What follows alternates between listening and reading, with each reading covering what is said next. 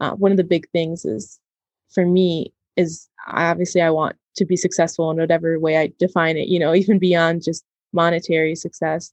Um, but then taking that and giving back to the communities that have supported me along the way and that I care about. So those have been companies that I look up to because I see the way that they're giving back. And I am very inspired by that.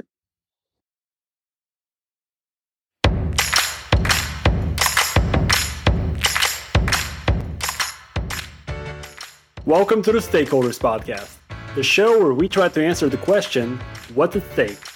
We dive into how an organization's pursuit of their objectives affect or are affected by the people. Our guests come from the private industry, government, education, and more to discuss how they manage with their stakeholders in mind to achieve long term success. Today, we're joined by Angelina Godinez, a young leader, a student, an intern, and an entrepreneur.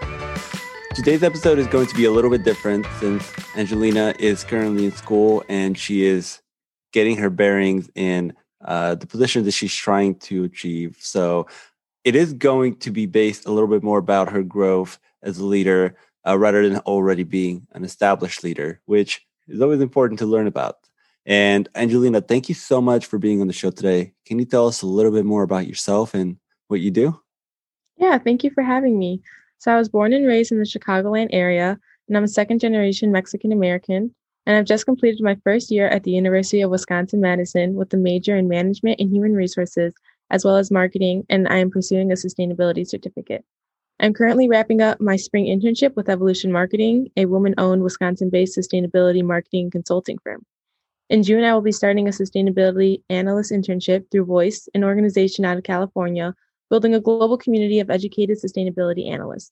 And then in the fall, I will be a research assistant at the Learning and Transfer Lab in the Department of Sociology. In my spare time, I enjoy volunteering at my local food pantry, and since the past fall, I've begun volunteering at the Farmlink Project, an organization fighting against food insecurity and food waste. And so for my career, I'm hoping to pursue sustainable business. And my passion for business sparked in high school when, upon taking a business class and doing a Shark Tank simulation and winning with my product, I decided to continue starting to try um, starting a business at the age of 14, which did not go as planned, but it was a really, really great learning experience and networking experience. And I've used that passion and entrepreneurial spark to kind of motivate my academic career now. Yeah, that's really cool. I, I remember doing one of those Shark Tank pitch uh, meetings types of things uh, in university as well, and it was pretty exciting to be talking yeah. to the judges and to be.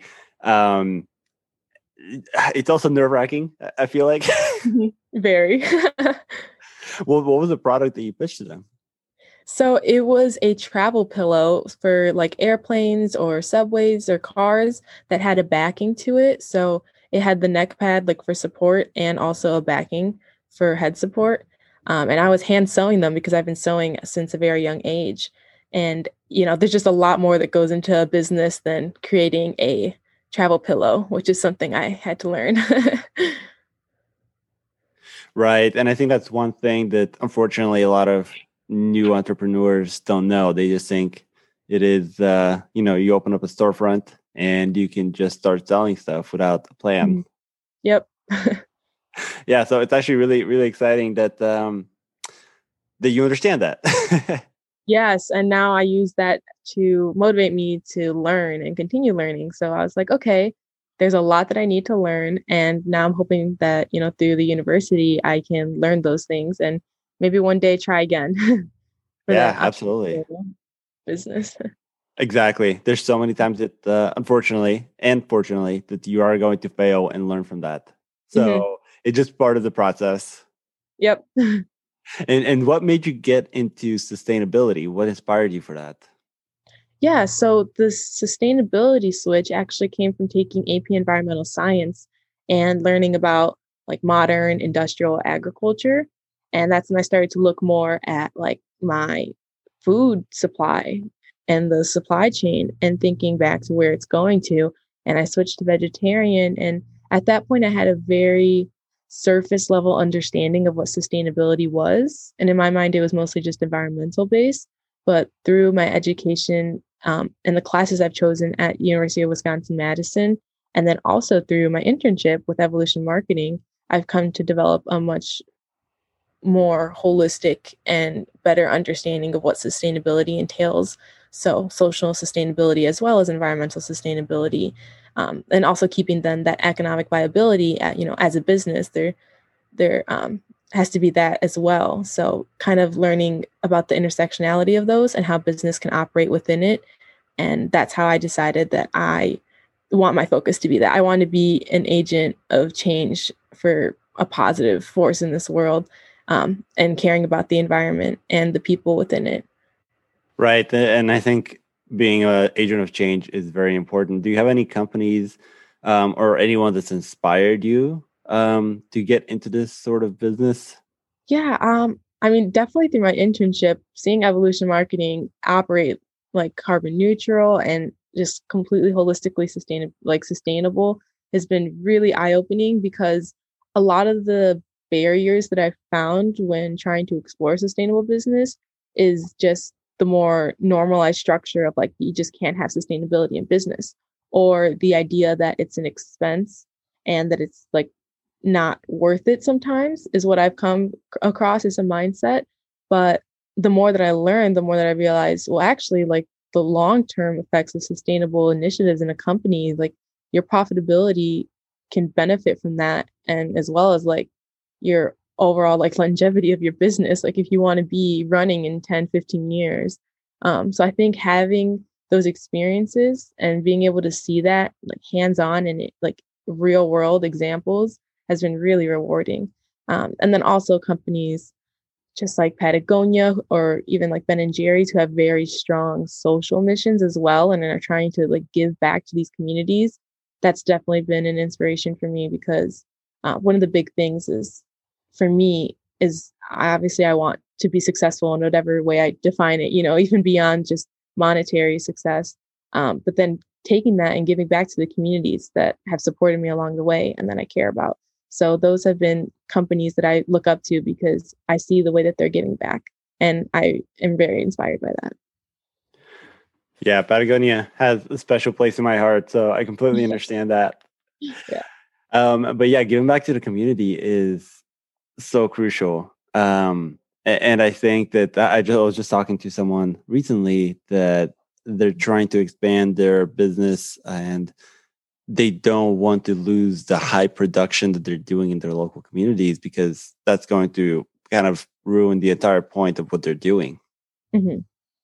It's really interesting. Um, yeah. But you actually already mentioned a couple of your stakeholders, and, and I really uh, like to kind of like hear you out. I know that you may not be as uh, educated on this subject as many others, but I still kind of like want to hear your thoughts on this and see where you're at. Have you ever done any stakeholder mapping of your own stakeholders? You know, I haven't yet, but I think it would be a really rewarding experience and help me better visualize the broad web of connections in my life and that my actions are impacting. So it's definitely something that I I hope to do soon. Nice. Yeah. It's definitely something that I recommend everyone does on their own personal uh, time as well for their own personal life. Um, you know, when, when I started like drawing it out, it's just a very basic exercise where you're in the center and you start branching out. And it was really interesting to just kind of think about all the people within these groups. Uh, it's work or, uh, you know, at family, maybe someone at the store that you don't interact with, but you know you affect them. Um, mm. it was such a simple exercise to just get you to kind of to get me at least uh, to kind of branch out a little bit, and, and, it was really helpful for me. So I recommend it, and I'm glad that you're planning to do that. Um, have you have you like thought about who your primary stakeholders are at this point in your life? Yeah, so from the perspective as like a Mexican American student, I started thinking about stakeholders and considering my academic peers and the Latina community because I strive to benefit them. And like I said, give back. I would consider them stakeholders. And then also just as an individual who aims for that holistic sustainability that I was talking about in my lifestyle and my actions, I think I'd also consider just all beings, human and non human, and the natural world as a whole to be my stakeholders. Um, because I'm trying to recognize that my actions have widespread effects. And that's why it's important to me that I'm a responsible and conscious consumer. And, you know, that's impacted my diet choices, um, my purchasing choices. Um, and I try to keep that impact of my decisions in mind. And so, right now, too, as a college student, I want to have a positive impact on my campus at the University of Wisconsin Madison. So, I think I'd also claim that as a stakeholder.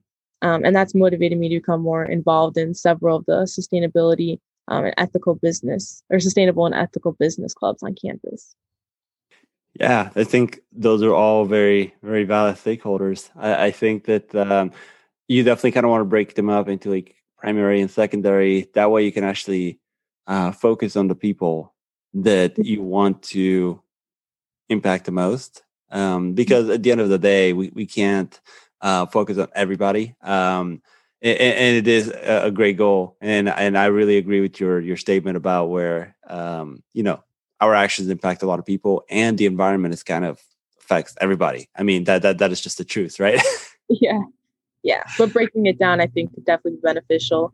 Um, just to have that kind of distinction. Yeah, exactly. And, and I think it's great that you're thinking about these. Do, do you think that these are stakeholders that you're going to maybe see change in your life like maybe you're going to go down a path um, in your career that or, maybe not even go down a different path but do you foresee in like five years from now after you graduated and you started working in your career that some of these may not be as important or you know have as much uh, stakeholdership in your life?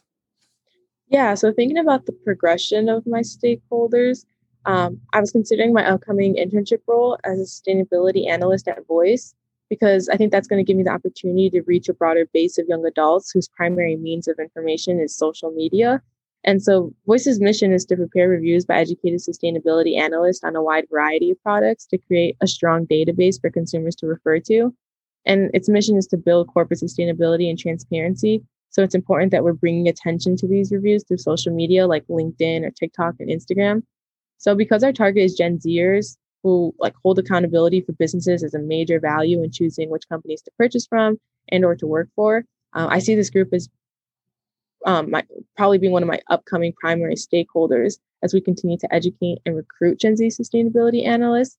But I also see it evolving as my career progresses because in sustainable business, I think that the age range of groups that I hope to impact will broaden and so, whether it be communicating the importance of sustainability with older generations to implement company wide change or recruiting younger generations to contribute to the company's sustainable culture, uh, I see myself broadening my stakeholders just from Gen Zers. Uh, I do think, though, that Gen Zers will continue to be a crucial stakeholder in my career path just because of the impact that this generation's already had on business standards and the strong ethical values that are held and then the change that's demanded because of them. What are these new standards that uh, you believe they've set? Yeah, so I think it's an overall shift in the workforce. And I think Gen Z has just been a strong force within it in pushing the idea of wanting to work for a business that has a positive impact on its community and some kind of you know positive impact on society versus just its sole like business mission and i think that brings in like corporate social responsibility which is growing a lot. Um, and then you know even from a social end like the resurgence of the black lives matter movement and just overall um, like the me too movement as well and having and calling out some of our more normalized structures especially in the workplace where it can be a very gendered space i think that Gen Z has been a big contributor in trying to break down those more normalized, um, you know, barriers and, you know, maybe sexism in the workplace, um, things like that. So I think that's really great to see. And then also from an environmental standpoint, uh, I think there's a stronger focus on sustainability. And even for those who aren't like actively like campaigning to bring sustainability to the workforce, I think within this generation, there's an understanding of at least what sustainability is and not denying it and understanding that there is some kind of impact that we're having on the world. So I think that's interesting that we're starting to see that um, especially within our generation, where maybe in some of the prior ones, it might have still been some denial or some or sustainability as a debate topic almost, if that makes sense. Yeah, no, it absolutely absolutely does, and, and I think that some of the more extreme uh, climate change factors that have been happening have allowed even some of the older generations to switch their stance on this stuff, mm-hmm. which which is great. Uh, in in a really terrible way. yeah, and yep, the the impacts are are coming through, and I think that's influenced um, a lot of mentalities. So now yeah. it's just that we get the change continuing and growing. So exactly, yeah. Someone who's uh, lived in California for you know about 15 years now. You know, we, we like to believe that this amount of fires always happened, but you look at the science and, and no, they didn't. yeah, and, and it's and it's so it's a complex web of so many things that impact one another and like how we've mentioned you know just the intersectionality of it all so it, it's it's interesting in its own um, little way. Yeah exactly but but you're right gen z does bring uh, this knowledge already uh, which is great. A- angelina i like to ask this question of all my guests um, it always brings out such interesting answers and i'm really curious um, like your view on this so far in your life.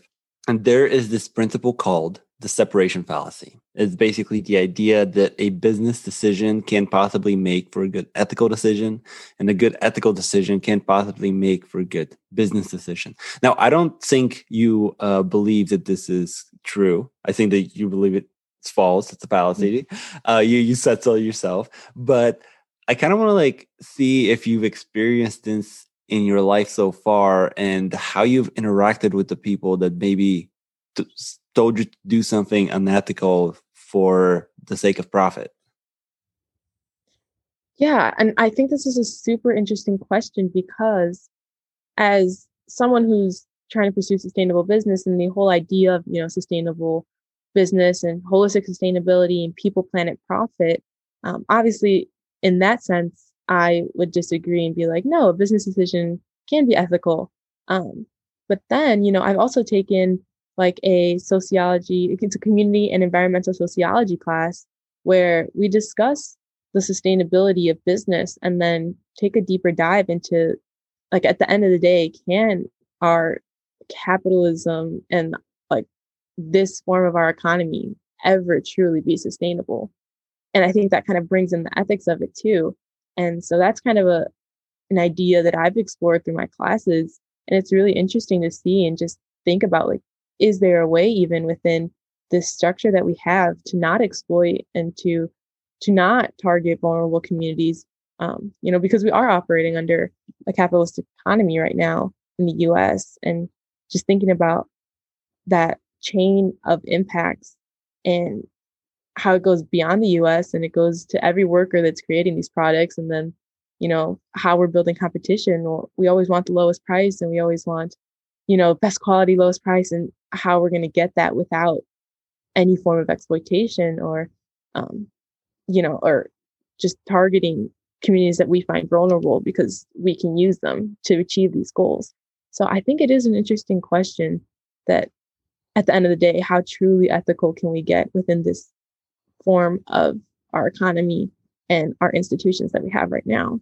Um, and even then, ethics, you know, thinking about all the systemic inequalities that are still within our institutions, I think that's also something to consider um, and how we can actually get to a truly ethical point when it comes to our business decisions, because like we've been saying, they're all interconnected. Um, so I think it, it it does impact each other. Absolutely, and I think that's very well put. And Angelina, again, I want to thank you for being a guest on the show today. It's been a pleasure talking with you, a young leader, a leader in the making. And do you have any final thoughts for us before we sign off today? Yeah, I guess I'll just end on the note. I do think that sustainable business has the power to change the way that we operate. And maybe some of these institutions that are normalized right now and not benefiting the planet and the people within it. I think that by using business as a force for good and striving for better business, that we can um, eventually create a just and equitable world for all. Again, very well put. Angelina, thank you so much for being a guest today, and I'll see the rest of my listeners in the next episode.